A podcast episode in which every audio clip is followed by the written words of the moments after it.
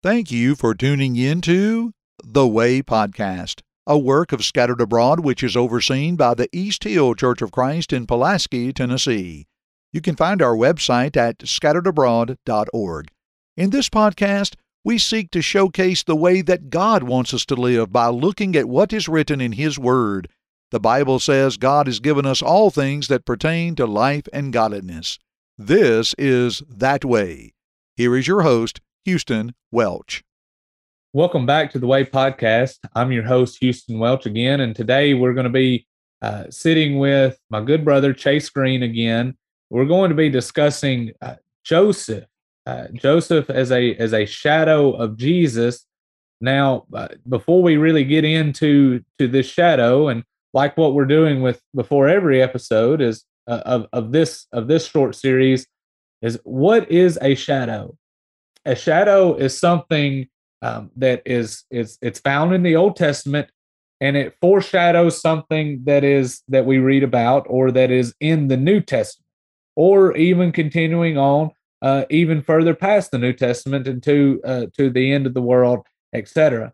So the reason why it's given the term a shadow is because if you can get this picture in your mind, every figure, every uh, person, or every object cast a shadow. That shadow, let's take it from an Old Testament perspective, you can see the figure through the shadow. Even though you may not know fully what the figure looks like, you may not even know fully what the figure actually is, but you know that there is something there because of the shadow. So from the from the Old Testament perspective, uh, the Jews, uh, the the prophets, uh, the the the fathers or the patriarchs of the Old Testament, they had these shadows, and even though maybe at that time they may not have fully understood or may not have even been able to recognize that there was something greater uh, that was casting that shadow, they still had the shadow it, itself. There's many references to shadows in the in the New Testament, many that we're going to be discussing, many that have uh, that we've discussed before. And so today we're going to be looking at Joseph as a shadow of Jesus. Now, Joseph is one of the more uh, common mentioned shadows of Jesus because there's so many clear parallels between Joseph and Jesus.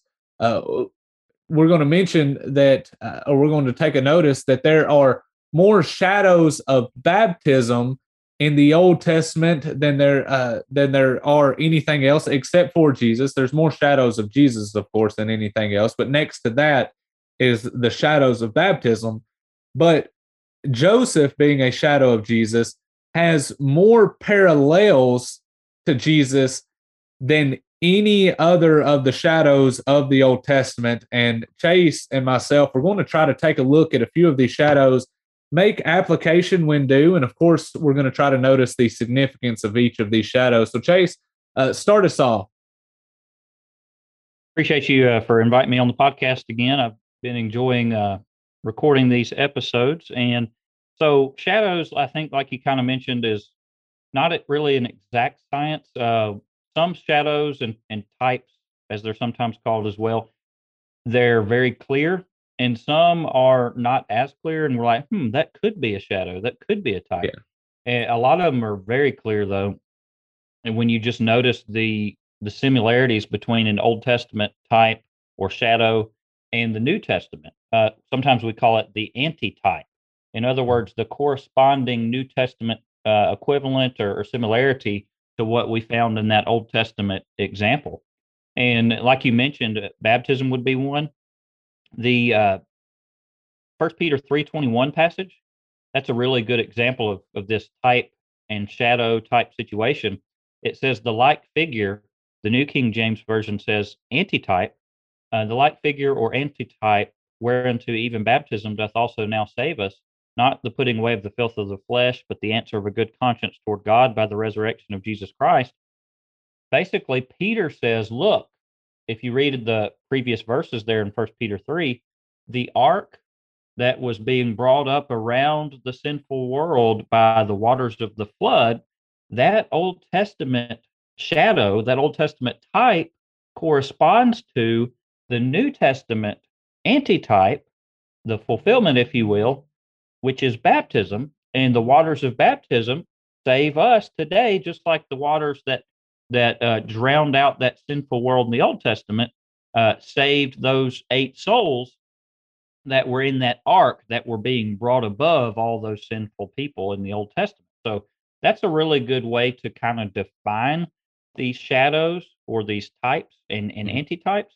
But as far as Joseph is concerned, uh, to study this, I have looked at a really good resource that was recommended to us when we were in preaching school. It's a book by Brother uh, W. Gaddys Roy. And uh, Gaddys is not a very common um, name, but it's spelled G A D D Y S. So W. Gaddys Roy. Uh, he's a preacher, and uh, he wrote wrote a book called Types and Shadows. It's a red book. I, I guess it's there may be other versions of it, but the one I have is a re- little red book. It's about uh, 150 pages or so, and within this book, really good resource on kind of explaining a lot of the types and shadows. Mm-hmm. But uh, on pages 38 through 43, we have the types and shadows of Joseph in comparisons with Joseph and Jesus Christ. I uh, he's got about 14 listed I didn't plan on going through all of them because it would take a really long time, but I have several that I'd like to talk about. And the first one is uh, providence. So he says divine providence overruled in the envy of his brethren. He, he references Genesis 45, verse 5, mm-hmm. Genesis 50, uh, verses 15 through 20, 21. Basically, yeah, the, the brethren of Joseph they didn't like him. He was the favorite son. He gets this coat of many colors and he's having these dreams, all these things going on, and they get really jealous. What do they do? They sell him into slavery into Egypt. Now, you would think that that'd be terrible. Nothing good can come from it, but God works it out in uh, to Joseph's good. In fact, when Joseph is about to die in the, the last chapter of Genesis, he says basically God worked it out for good. He he meant it for good. Yeah, they, they meant people, they meant evil toward him. They meant to do him harm, but God meant right. it for good. Yeah. Right. And so God worked all this good out, even in those bad circumstances. So God's providence there in Joseph's life. Well, if we look at Jesus, uh, Brother Roy comments this. He says, Divine providence overruled the wickedness of the Jews. What did they do? Well, and he references Genesis 3:15, the first the first prophecy of Christ, but also John 10, 17 and 18, and Romans 6, 23.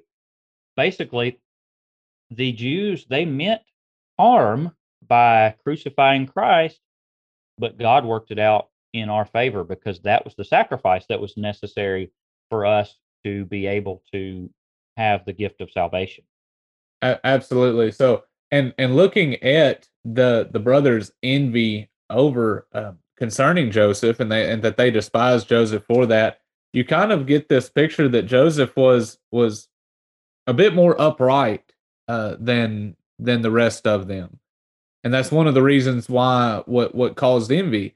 Um, Joseph was he was more favored of the father, and now in in Genesis thirty seven three it says that he was the more favored because he was the son of of his old age, of Jacob's old age. But it, whenever you read about some of the things that that the that the brothers did and some of the things that Joseph did, Joseph was certainly a lot more upright than what they were, and and it and it caused them to move with envy and to act in act in envy. And of course, we see the same thing carried out in, with with Jesus and his brethren, the Jews, during the time, and eh, that Jesus was certainly more upright, and he did reprove them time and time again, and they refused to to listen to him.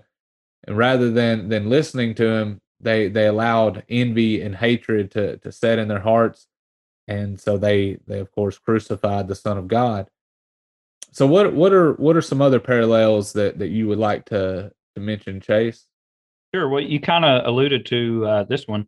This is number two in Brother Roy's list. Joseph Jacob's beloved son, Genesis 37 3. Well, that's a really clear uh, similarity to the fact that, of course, Jesus is God's beloved son. John 3:16 for God so loved the world that he gave his only begotten son that whosoever believes in him should not perish but have everlasting life. Some other ones um, the fourth one that that uh, brother Roy mentions he says Joseph rejected by his brethren because of that envy and we talked about that.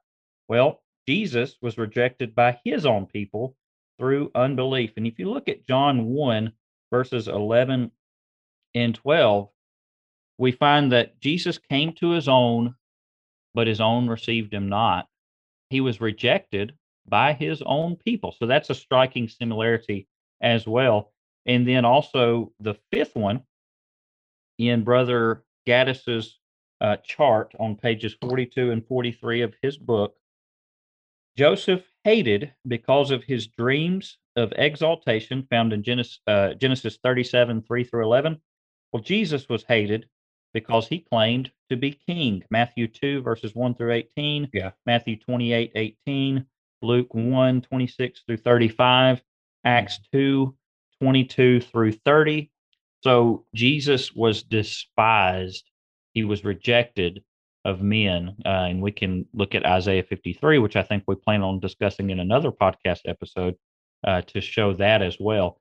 Jesus was despised and rejected in part because he is king, he is Messiah.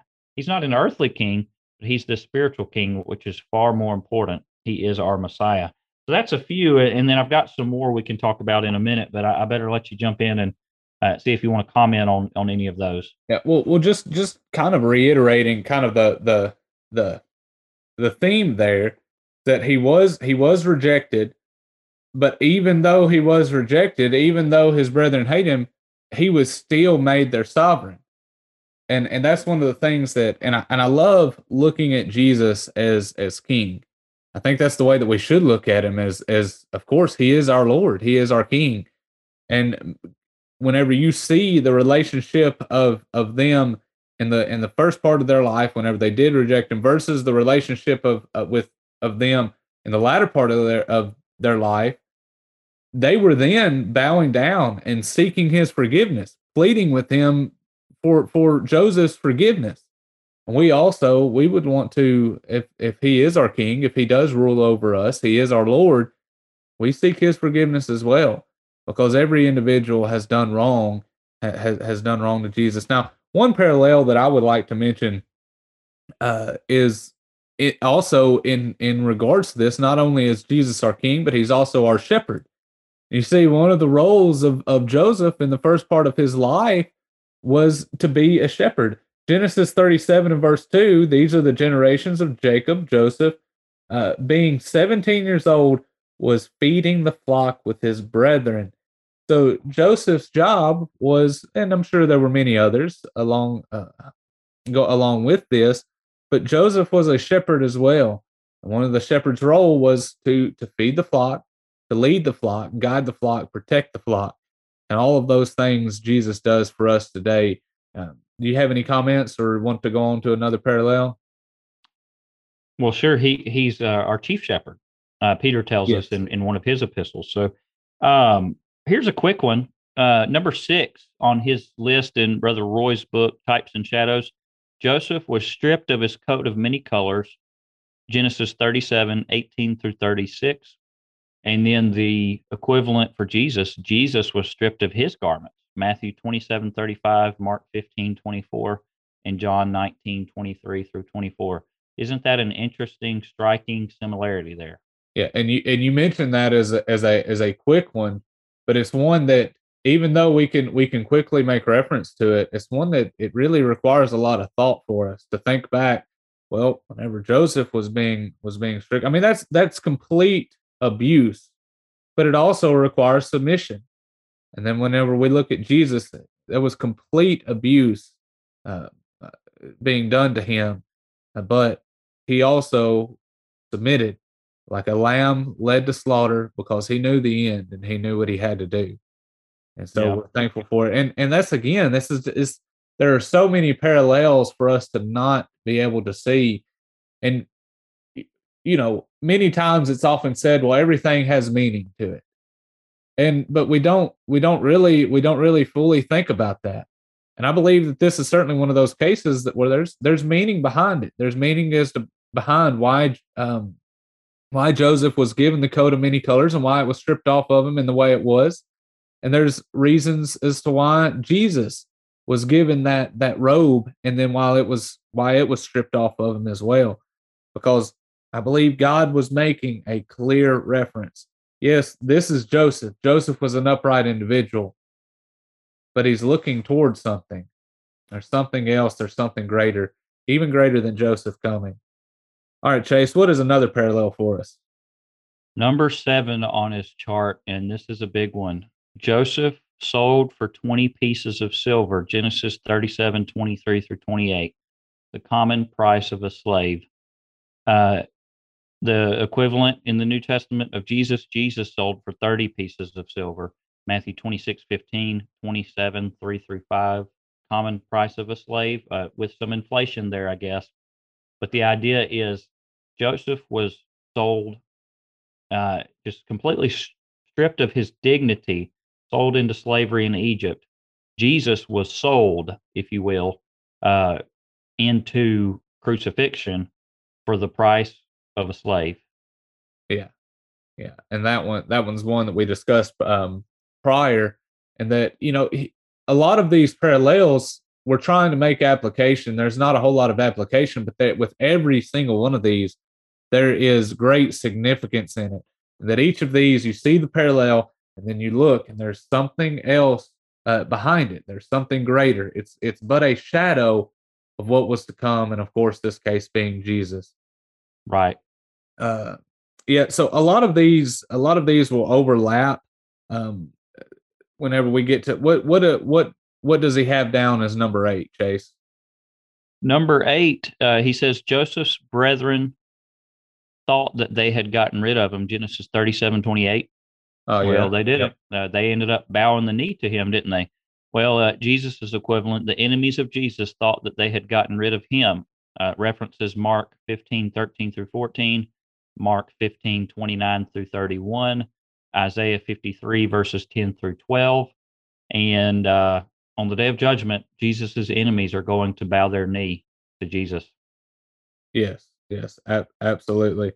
Um, here's one. Uh, well, I would like to save this one a little bit later. What does he have um, down for for number nine? And maybe maybe I haven't uh, looked at that book in a, in a little bit. Uh, so maybe yeah. you'll end up covering it before I get to it. But uh, what does he have for number nine? He says later Joseph's brethren uh, had to face him. So kind of what we just mentioned, Genesis 42 and 44. Well, the enemies of Jesus are going to have to face the resurrection. First Corinthians 15 verses 1 through 8. Not only did they face his resurrection there, then and there, but we will all have to face the resurrection of either life or death one day. Yes, absolutely, absolutely. Um, so we could we could continue on with many of these different references and continuing even down through uh, chapter 39 and, and 40 and throughout the entirety of, of Joseph's life. But there's one that that I frankly I would just like to end on this one because it's it's a good one and we're drawing near the close of the of the podcast anyway in Genesis 37 and verse 28. Uh, then there passed by the Midianites, merchantmen, and they drew and lifted up Joseph out of the pit, sold Joseph to the Ishmaelites for 20 pieces of silver. Now, if you if you if you stop there and the, and notice the emphasis I was making, that they drew and lifted up Joseph out of the pit. Well, the Jew uh, the the Jews killed Jesus just like Joseph's brethren uh, sought to kill him. Like we made a reference to, they stripped him of his clothing. They they uh then they for for Jesus, they of course stripped him of his clothing. They also laid a purple robe on him and, and stripped him of that as well. Then they threw him into the pit. That's a symbol of death. They thought that they had killed Joseph in that manner. Well, they crucified Jesus and they thought that they had killed him, which they did. But then, just as Joseph was was raised up out of the pit, Jesus also was raised up out of the grave. He was resurrected the third day. breaking the bondage of sin and death. So, just like Joseph was raised up out of the pit, Jesus also was raised up out of the tomb. I believe that that's a beautiful parallel there. Chase, you have something? Yeah, um, if I may, there's one more I'd like to end on too, in that okay. it's point number 11 in uh, Brother Roy's chart. Joseph was tempted, but he passed the test. Of course, dealing with Potiphar's wife. Oh, yes. Yes, tempted absolutely. him day by day, but he, he passed the test. Now, we know Joseph wasn't perfect. He did sin from time to time, but that example is given for us because he did pass that test. Well, Jesus, Hebrews 4.15, was tempted in all points like we are, yet without sin. And aren't we thankful for that? Because without that being the case, we would have no hope. Yes. God required a, a perfect uh, sacrifice, one without spot or blemish. And we have that in Jesus. He is Absolutely. our perfect sacrifice. We must be thankful for him and for Absolutely. which I am. We do appreciate you tuning in. We hope that you find uh, found the study of Joseph uh, interesting. And there there are many other parallels. Even even Brother Roy doesn't mention all of the parallels. He he pr- primarily just hits the high points. There's right. many more parallels between uh, Joseph and Jesus, and of course, he was but a shadow of the things to come. I can imagine if I was Joseph, that I would be, I would be very, um, very pleased uh, that that I was considered to be a, a a shadow of Jesus. But of course, we're he was but a shadow. He was a man but he was a shadow of our Lord and our Savior.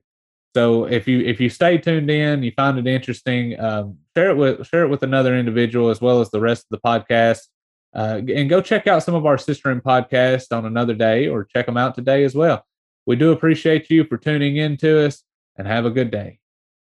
Thank you for listening to this podcast from the Scattered Abroad Network. If you would like to email us, you can do so at the Scattered Abroad Network at gmail.com. That's the Scattered Abroad Network at gmail.com. Remember, you can check the show notes below for all of our social media platform links. Also, don't forget that you can find us on all major podcast platforms, and please leave us a rating or review. We hope and pray that this has helped you grow closer to Christ, even though we are scattered abroad. May God bless you.